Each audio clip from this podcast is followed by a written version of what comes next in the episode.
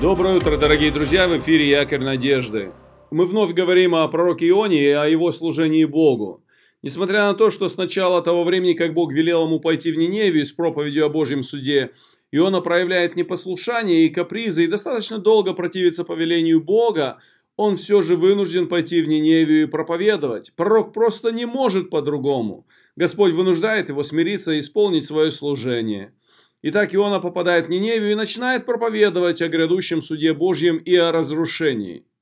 Интересно, а как же жители этого столичного города воспринимают Иону и его проповедь?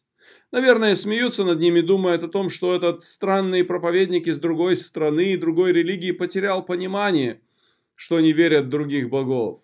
Нет, совсем не так. Давайте прочитаем текст. Книга про Ионы, 3 глава с 5 стиха. «И поверили ниневитяне Богу, и объявили пост, и оделись во вретища, от большого из них до малого. Это слово дошло до царя Ниневии, и он встал с престола своего и снял с себя царское облачение своего, и оделся во вретище, и сел на пепле.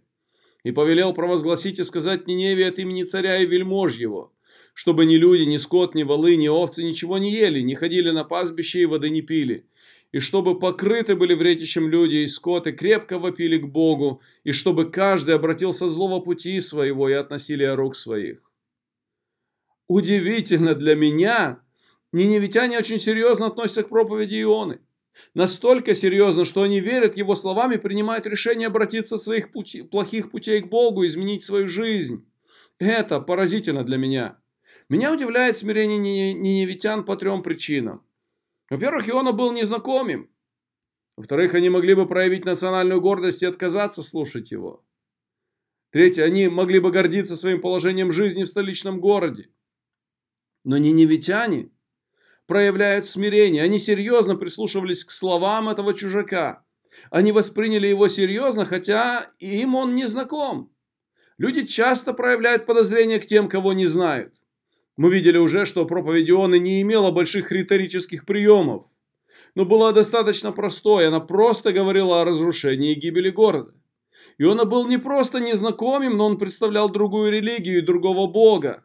Все это достаточно много причин, по которым с человеческой точки зрения люди могли бы даже не слушать Иону. Жители Ниневии могли бы во многих отношениях иметь гордое отношение и отказ слушать пророка. Ниневия в это время была на вершине мирового господства – она была ведущей державой, Ниневия – это столица Ассирийской империи, а Сирия в то время в зените своей славы. Мало того, сам город был очень большим по размерам и значительным в мировом отношении. В отношении политики, в отношении торговли, в отношении культуры. Этот город был намного более значительным и большим, даже большим по размерам, чем Иерусалим. Однако отношение ниневитян к Ионе совершенно другое – они не проявляют гордость, они смиряются перед Богом, слыша слова Ионы о разрушении. Думаю, здесь очень четко показана не сила красноречия или убедительность Ионы, но действие Святого Духа, который обличал ниневитян в их грехах. Обратите внимание, что текст говорит, ниневитяне поверили Богу, они не поверили Ионе, они поверили Богу, который говорил через проповедь Ионы. Бог коснулся их сердец. И они откликнулись на это прикосновение Духа.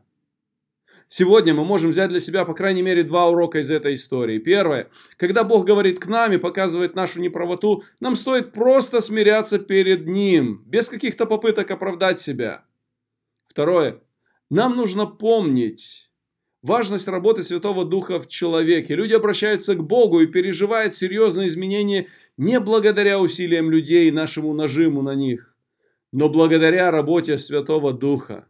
Именно Дух Святой обличает людей о грехе и о неправде и о суде. Помни это и продолжай молиться, чтобы Бог касался людей своим словом благодати. Благословений тебе в сегодняшнем дне.